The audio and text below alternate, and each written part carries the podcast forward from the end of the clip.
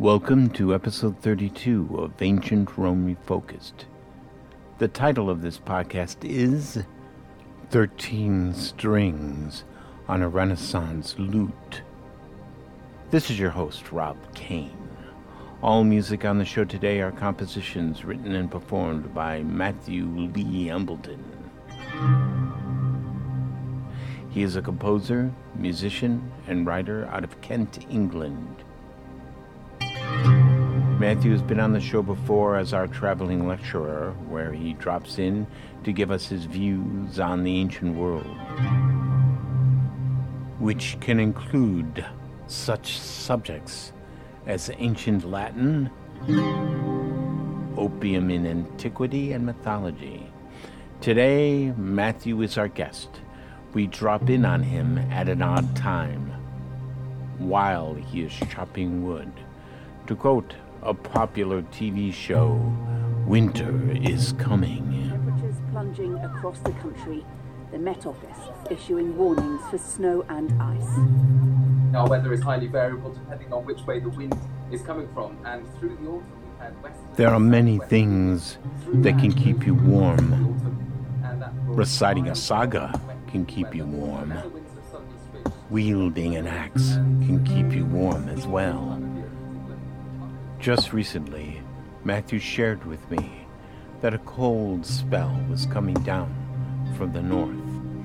Now, you can pay the high fuel costs, or you can reach down deep and do what you have to do. Pick up an axe and do what your ancestors must have done. Dane, Celt, Saxon, it all comes down to the axe. Matthew is the type of guy that can chop wood while regaling you with a story. I've seen him do it. How Viking is that? He has been described as a composer in widescreen. He writes books on Eric the Red and even has a book about an old French tale of a werewolf. Titles can include Icelandic Tales with stories of Ragnar Lothbrok. Check out his collection on Amazon.com. In the district, there lived a woman named Thorbjorg, a seeress who was called the Little Prophetess. He narrates a damn fine telling of the saga of the Greenlanders. Thorvald now prepared for this journey with thirty companions. They made their ship ready and put to sea, and nothing is told of their journey until they came to Vinland, to Leif's camp, where they laid up their ship and settled in for the winter, fishing for their food. I believe there are people that go through life and nothing ever sticks to them. The geography that they live in has no effect on who or what they are. They live from second to second, so blinded by the present that they believe how it is for them is how it always was and how it always will be. No dust of the past sticks to their feet, and the geography of where they live does not touch them in any way. They are unaffected by the past because they cannot see the past in their surroundings. They just lack the ability to see. The people I like can read history by the shape of a hill and a depression in a place that should not be. Paleontologists are such a group. They can look down at the ground and see it littered with dinosaur bones, while others see nothing but stones. Archaeologists are such a group. They can see the hidden mosaic floor and where it's laid, and which way the Roman wall must run on the topography of an English field.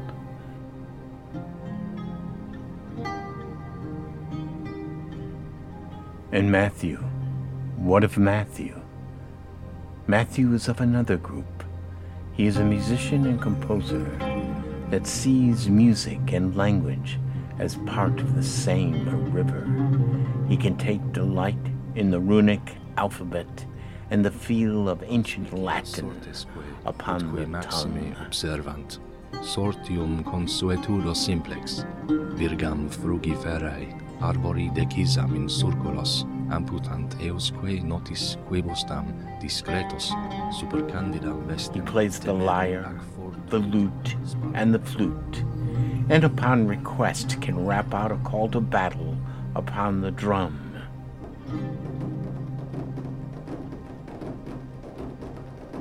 There is geography in what he does, especially for a guy that lives in Kent. Kent is a large swath of land mentioned in the Domesday Book, a king's accounting of the possessions of William the Conqueror, published in 1066. Times change, populations grow. London grows beyond its Roman and medieval walls into the surrounding countryside. It is now a city easily accessible by road and rail from Kent. There's a coastline in Kent, the white cliffs of Dover, and there are no shortages of vistas. Names associated with Kent include Charles Dickens and Darwin, Churchill, Chaucer, and even Mick Jagger and Keith Richards. Kent. Kent is a geography of past and present. Kent may have castles and medieval towns, but harbors a wired society and has bragging rights to the ninth wonder of the world by the construction of an undersea tunnel that links England with northern France. Matthew Leigh Embleton looks like a Viking. I mean, he does. He really does. He would be the last to say so. He has long blonde hair, a rocking chin beard, and a stare that makes you wonder if he's pondering the location of his axe. He is private in nature, but has the look of a guy where it would be fun to hoist a brew at a local pub and talk of the nature of the draft of a Viking longboat and the depths of English rivers. The stare may be frightening to some, but deep down and behind his fierce facade, the guy has a generous nature.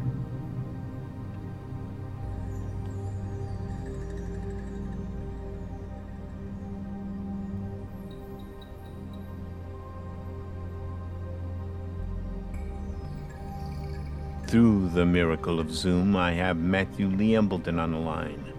Matthew, thanks for being on the show. Thank you very much. It's an absolute pleasure to talk to you. Thank you. Could you tell us a little bit about yourself? Okay, yes, um, I am um, fascinated by music and history and languages and um, the ways in which those three things often sort of um, overlap. Uh, I started um, on percussion. I think when I was about seven years old, uh, my interest in music really, really developed from then. Uh, later, sort of piano and then uh, synthesizers, electronics, and then I kind of got into classical music and and then kept looking further and further back. So sort of early music and ancient music, and that's when I started looking at uh, things like the lute and the lyre and um, all the different sounds that they create, which are very evocative of the ancient world or um, that, that, that sort of thing, or the, Renaissance or medieval music. I found it all fascinating, and of course the the, the lyrics for the songs, the the language aspect of it interested me as well. Um, yeah, so history, music, and languages. Those, those are my main interests, I would say. So if I just happened to drop by where you live, would I find a bass guitar leaning up against the wall? Um, I don't have a bass guitar, but I have access to uh, a, a, a guitar um, I've got a mandolin, a lute, uh, the lyre, lots of other strange, interesting instruments, some some recorders, um, yeah, all, all, kinds of stuff, and obviously synthesizers, electronics, all sorts of things like that. So, what does a lyre have that a modern bass guitar doesn't? Interesting. Um, I think uh, the, the the the number of strings that they're, they're all tuned to a certain mode or scale. So um, in a way, there's there's no wrong note that you can pluck. If you're playing in a certain mode, the, the the figure and the shape of your melody will always always fall on a note that fits within that scale. So it's it, it's actually quite freeing. Whereas now, obviously, plucked instruments, fretted instruments particularly, have uh, uh, they're all sort of intervals. So obviously, you have to know your chords and your notes and your intervals and things like that. But with with a lyre, it's it's very freeing. Uh, yeah, so any note you, any sort of string you pluck is going to fit with what you're playing. So it's all about the shape and the movement of your melody. And when did you get this interest in historical music? I'm maybe I shouldn't say historical uh, music that you create in an historical mode. Okay, yes. Um, I think I've yeah. So I mean, the, the films that we watched, what what you might call sword and sandal sort of epics about uh, the ancient world. Um, there's always some interesting sort of musical elements that help to evoke that world. And so, listening to it, you think, okay, what, what instruments are that? What what is it that's making giving it that atmospheric feel? It makes me feel like I'm already there in the scene with these characters. So yeah, think things like the sort of the harp or the lyre or the kinnor or any other those sort of plucked instruments. Um, it's it's interesting to explore to for me to sort of see what sounds I can make um, and being very interested in the ancient world, ancient Rome, um, to be able to, to, to create something like that myself was something I was very interested in doing. And of course, that's uh, that's kind of how we, we got started. We got in touch. Footnote: I'm going to step out from the interview for a moment. I came across Matthew's music online. I was particularly impressed with a piece titled Mithras. I asked permission to use it on one of the episodes. Now, if you get a chance, to listen to episode 32, titled Mice and Frogs Behaving Badly, you can hear a musical interpretation by Matthew of a translation of a comic epic poem called the Batrachomyomachia, which is a parody of the Iliad. Commonly, it's attributed to Homer. Now, Matthew's composition brings out a visual of a mythological pond of lily pads, moonbeams, and streaming water, of two river banks where frogs on one side and mice on the other eye each other as they don their battle armor.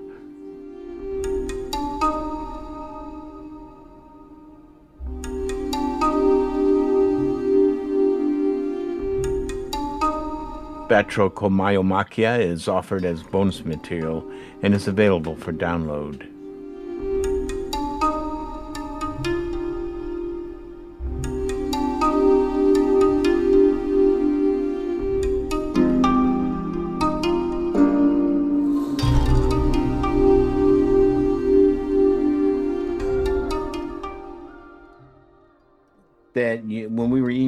Back and forth, you uh, talked about uh, connections, three connections actually uh, music and history, music and languages, and language and history. When you talk about connections, what are you talking about? It's like um, well, since, since the ancient world, um, music and the way it's played um, and the technologies behind the music, it's all sort of gradually evolved and and so has the uh, the language. Um, when you talk about songs or poetry or lyrics, the languages that they are written in all, have also evolved as well. So um, music and language for me, that I, I feel that they occupy or excite the same part of my brain. So I, I often say like every language has its own music or a musicality or a rhythm. So it's very interesting to, to chart the history of those things, how our language has evolved and how music has evolved from sort of very formal, sort of courtly music uh, to to sort of uh, folk music. Um, the, the, the, way they've changed the way some instruments have been sort of made and remade and copied, but with slight differences, how they've evolved over time. Um, all, all of that kind of links together. So, what you're saying is music is a language. Is that what you're saying? Absolutely. No, that's totally correct. Absolutely. Yeah, it, it is very much a language. Um, and there, there, there have been so many different um, changes in music theory, particularly since the Renaissance. Um, things uh, things like uh, well, d- different types of tunings, different uh, ways of making instruments, and uh, things like equal temperament about all the, the, how the notes are tuned and the intervals in between notes, how all of that was formalized by sort of theoretical research. It, it's the evolution of music is, is, fascinating. By the way, I got to tell you about this uh, YouTube page uh, by Hildegard von Blingin'. I'm very sure that's not a real name, but please check it out. She took the 1993 pop song What is Love by Haddaway and turned this Euro dance number into a medieval song. And you know, it works. I mean, it really works. You can almost imagine it being played at court. You could actually imagine some troubadour playing this piece. I could actually see it being accepted at court. So I got to ask you a question. Uh, if some ancient Roman or Greek heard music today, do you think they'd get into it? Would they accept it, or do you think it would um, sound like static to them? I bring this up just for something you to run with. Well, what do you think? Yeah, sure. Um, so I, th- I think uh, with all of the changes that have happened in music over over such a long time, um, it depends on what type of music they would hear. For example, um, so I mean, classical music, some of that they'll be able to sort of relate to. They they probably find a lot more changes and modulations and and strange textures that they wouldn't be used to. Um, so it would be it would be maybe some of it as well. So the, the dissonance, uh, the sort of uh, different yeah the, the, different textures to evoke kind of uh, things that sort of clash harmonically to create tension. They might find those a bit strange, or they might relate to it and say, okay, this this is music of the gods. This is this god fighting that god, or that they would be able to have that sort of uh, culture of mythology, which they had in their music anyway, and that it would sort of illustrate that in more detail for them, perhaps. I, I think um, some of it they would be able to relate to because um, because of the yeah the, the way it's evolved. Um, but some of it I think they they would find maybe fascinating or, or terrifying even. Uh, there'd be so much going on, so so intense. Uh, particularly, I mean, things like electronic music. It would it would sound sort of completely unearthly to them, I would imagine.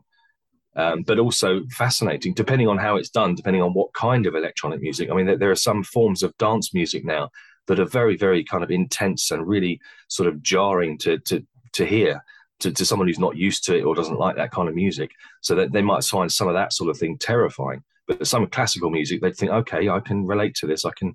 It's it's very full on and lots of chopping and changing, but I can still kind of see how music has changed over that time.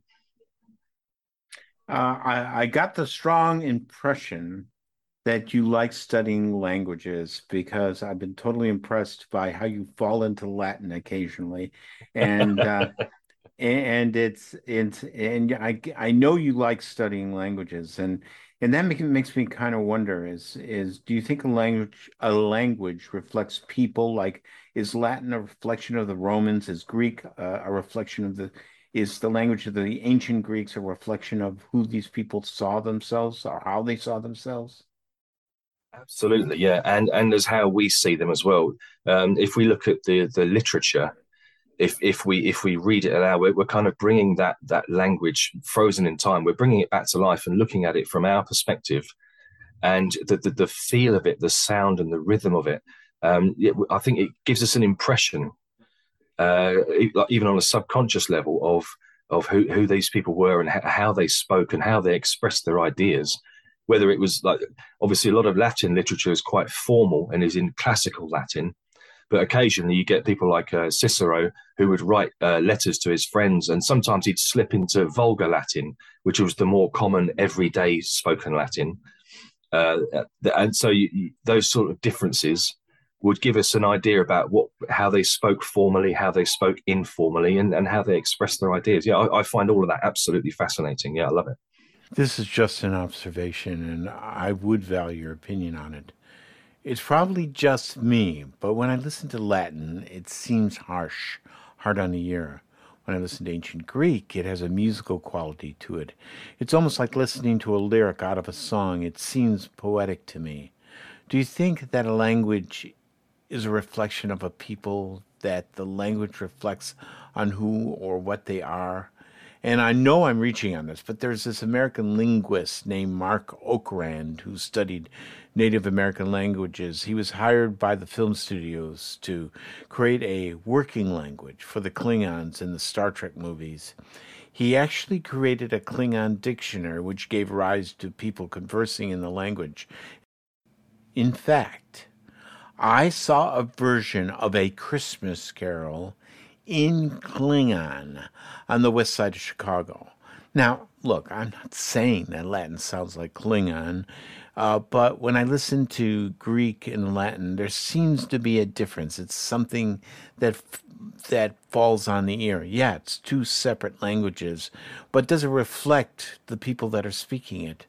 Yeah, I think there is. I think also the the evolution of Latin. They took a lot of uh, Greek words and Latinized them. They they they were fascinated by Greek culture, so they kind of absorbed that. Um, some of them were against it, that, that sort of Hellenization. They wanted to keep something that was uniquely Roman, so they they tried not to use Greek terms. I think Cato the Elder. I think he was against that sort of um, absorption of Greek culture, as an example. But um, and also I think maybe it depends on on the Latin that you're hearing and that, that's being spoken. Uh, there, there, are some, there are some dramas on on TV now where where they've got sort of people speaking in Latin but with subtitles, and and they are sort of they are conquerors, they are armies or that sort of thing. Um, so you've got that sort of that commanding language of a sort of military commander who's got that very uh, sort of pragmatic, but also very very declamatory, like talking to a lot of people, instructional language. Whereas if you were if you were talking to or, or going to some sort of poetry recital in, in some sort of wealthy Roman villa, the language that you'd hear there would be very different. So some of that depends on the context in which you would hear that Latin as well. But they uh, they, they were very sort of um, they were very good at taking things from other cultures around them that they found interesting and and then making it their own and then maybe even making it better, making it more Roman. So they, they weren't afraid to do that. And I think language is, is, is, is some of are lots of examples where they yeah, they've taken Greek words and Latinized them. I'm going to focus in on what you said, where you're hearing it. Uh, as someone that went through basic training, you heard a lot of short sentences. Uh, th- this is all in the nature of take it over there, four letter word, and this is what we're going to do today, four letter word, and take that hill four letter word. Yeah, I see your point. I, I guess it all comes down to context. Um, There's a lot of graffiti of that in Pompeii as well, where the, the, the graffiti reflects the everyday speech, which is very different from sort of that um, uh, formal kind of Ciceronian Latin. Uh, on the walls is scrawled stuff that's very, very short, very to the point, and um, yeah, very direct and very, like you say, the four letter words and so on. Yeah. How much is Anglo Saxon part of modern English? So when when most people hear Old English, what comes to mind is is sort of Shakespeare's period. But actually, um, so Anglo-Saxon is is the very beginning of English. Um, there were a group of West Germanic tribes. I mean, after after the Western Roman Empire collapsed, let's say, or they pulled out of Britannia in about around 410, and the last Western Roman Emperor was deposed in 476. AD or CE, whichever you prefer. And and in that time, a lot of West Germanic tribes um, started coming over, and they were invited over as sort of mercenaries to protect the Britons against the Picts raiding from the north.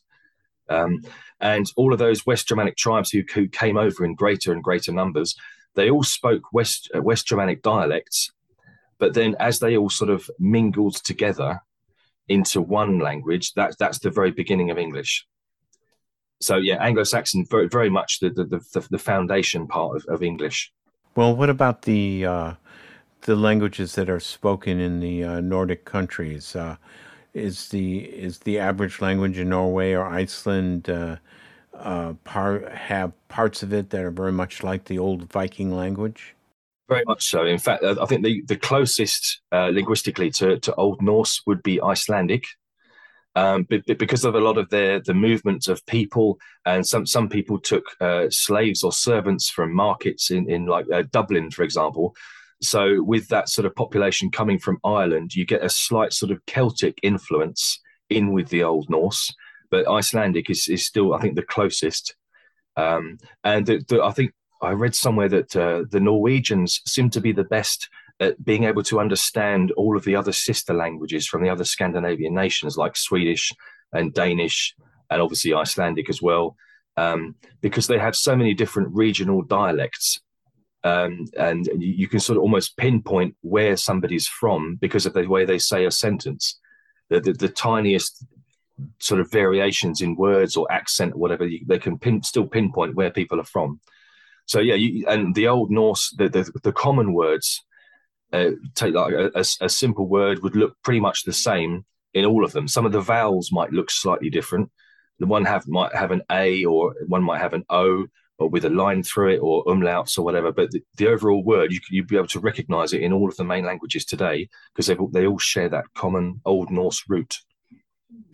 I interviewed a, uh, a lecturer in Greek history, and she is a uh, a Greek speaker is her first language, but she she was raised in the United States. She had Greek family, and she and she her family was fortunate enough to let to teach her Greek, and she spoke Greek at home.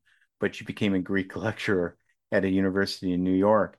And I asked her the question. I said, um, Okay. Uh, was it an advantage to you to be a Greek speaker and to say, and then suddenly go in and start studying ancient Greek? And she said, a great advantage.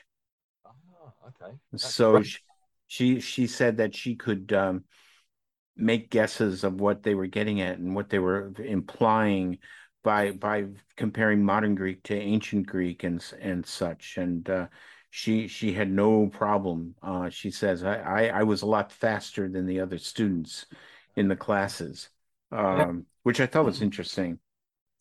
So that reminds me of something actually. Um, what's that? Uh, uh, in in Old English or Anglo-Saxon, the, the epic poem Beowulf. Uh, I remember discussing this with some people on online, and uh, somebody who spoke uh, perhaps a Scandinavian language said that they were able to understand Beowulf in the original Old English uh, on a kind of a subconscious level, because um, the, the Scandinavian languages they're all North Germanic, and English and you know started out as a West Germanic. So between that North and West, you still got that Germanic root. And and yeah, this this person who spoke a Scandinavian language had that extra kind of sideways sort of hearing, and was able to pick up a lot more of it, such like subconsciously. Wow. Mm. Uh, Okay, I'm giving you a chance to talk about your favorite historical epoch and take us any direction you want. I will name four, and uh, you can uh, decide which is your favorite here or what you would you. No, excuse me, I'm going to name three: uh, okay. the, the, Roman Empire, the Viking Age, the Renaissance. Oh, that's a very difficult choice. Or to add your own. Yeah. Um, so, I mean, the Roman Empire, that's uh, wow. Where and where would you start? And and you, what what uh, what part of the Roman Empire and at what time as well? That's that's what comes to mind straight away. Um, that would be interesting to see what it what it would be like there at the time. What was the mood in everyday people? Did they feel that they were part of something great, or was did nothing really change for them? Mm. Um, it, it, reminds me of that book you very kindly sent me about uh, the, the woman who's sort of transported back into ancient Rome.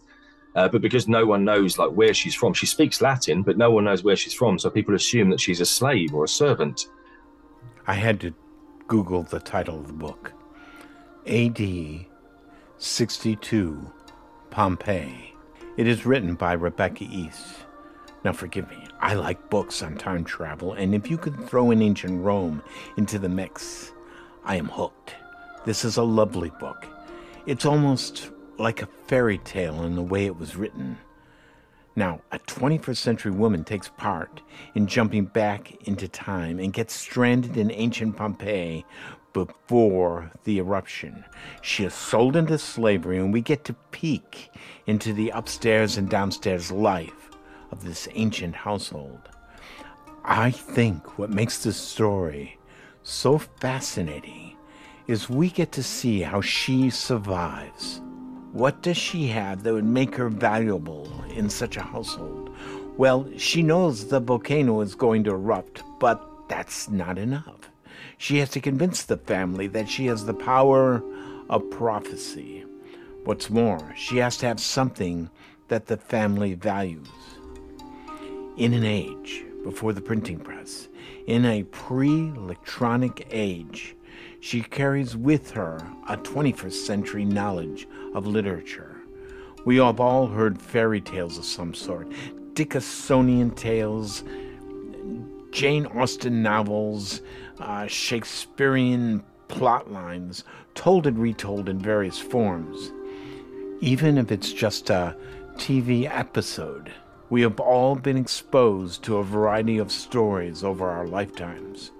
Miranda is a walking storyteller of plot lines that have yet to be heard by any audience in that world. It's a great story. Um, also, the, the Viking Age, um, that's another interesting time because obviously, if you were a, if you were a monk uh, living on a monastery in, in northern England, you probably wouldn't you know you wouldn't want to go back to the Viking Age as that. Would you want to go back as a as a, as a Norseman um, going on going on those raids? Uh, you might find it incredibly exciting. It might be very violent or very risky as well. Setting out to sea, you don't know if you'd come back or not. It's um, because uh, yeah, just going to sea was still very dangerous. So it was incredibly brave that they did that. And then all the things that they found. I'll tell you what would be interesting: uh, the the the first uh, Norse discovery of North America. That that really sort of uh, the more I looked into it, that that's held more and more fascination with me later on. The idea of going, uh, making it that far, and um, and and sort of what did they see and how did that feel? And as news of that filtered back in the in the Icelandic sagas, and people became aware of these new lands. What did they? How did that? How did that feel to know that there was more to the world than people had previously thought?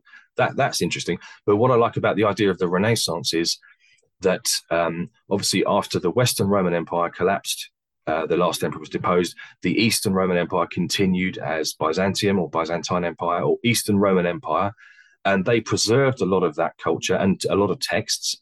But then their language shifted over to Greek because of the ge- uh, geography of where they were. But then when that was finally, um, let's say, uh, the Ottoman Empire finally brought about the collapse of the Byzantine Empire, suddenly you had this rush of um, intellectuals and teachers and professors and artists all coming back to Italy to continue teaching, and this sudden resurgence of all this classical learning, which had previously not necessarily been available to them um, because it, it maybe went against what the church thought they should be learning about. Footnote I just remembered something that I found in a book. You see, I keep journals and write down any cool stuff that I might come across about the ancient world. This includes quotes and tidbits of information. I am terrible at remembering things at the time an interview is taking place, but I did find something that might just address what Matthew was talking about. I believe this is a quote from the Benedictine monk Notker, the stammerer. Anybody that has the descriptive, the stammerer, is okay in my book. He lived at the Abbey of St. Gall. He was a poet and a scholar. Now let's see if I can make out my own writing. Here we go. Two Celtic monks arrived on the Frankish coast. They yelled out in the marketplace, Wisdom for sale! King Charlemagne sent for the monks. He demanded, What do you charge for wisdom? They replied that they came to instruct people in the ways of God and seek no remuneration, but only a suitable place for us to focus, for us to teach in, with talented minds to train. Charlemagne hired them. That's it. Let's go back to the interview.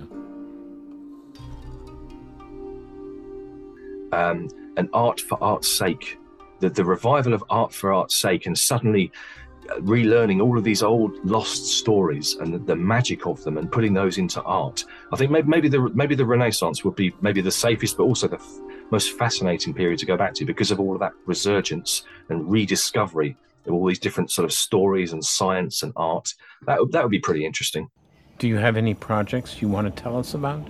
Uh, I've been working on my translations of old Icelandic tales and as well as that, I've also been working on a second volume of translations of Anglo Saxon poetry, which I hope to have uh, published next year. Matthew, thanks for being on the show. You have a good evening. It's exciting to be a part of it. Great, thank you. Folks, if you want to check out Matthew's work, you can go to his website at matthewleighembleton.co.uk. Um, Matthew will be back on the show as a guest lecturer for future episodes of Ancient Rome Refocused. Uh, two musical pieces of his are, will be offered as bonus material on the website. Uh, one is titled Snake Style K Minor, and the other is Spanish Voyage Ambience of Renaissance Spain. All are available for download. All ambient music on episode 32 was Matthew's work. You can get his music at Spotify, SoundCloud, Amazon Music, and Apple. See you next time on Ancient Rome Refocused.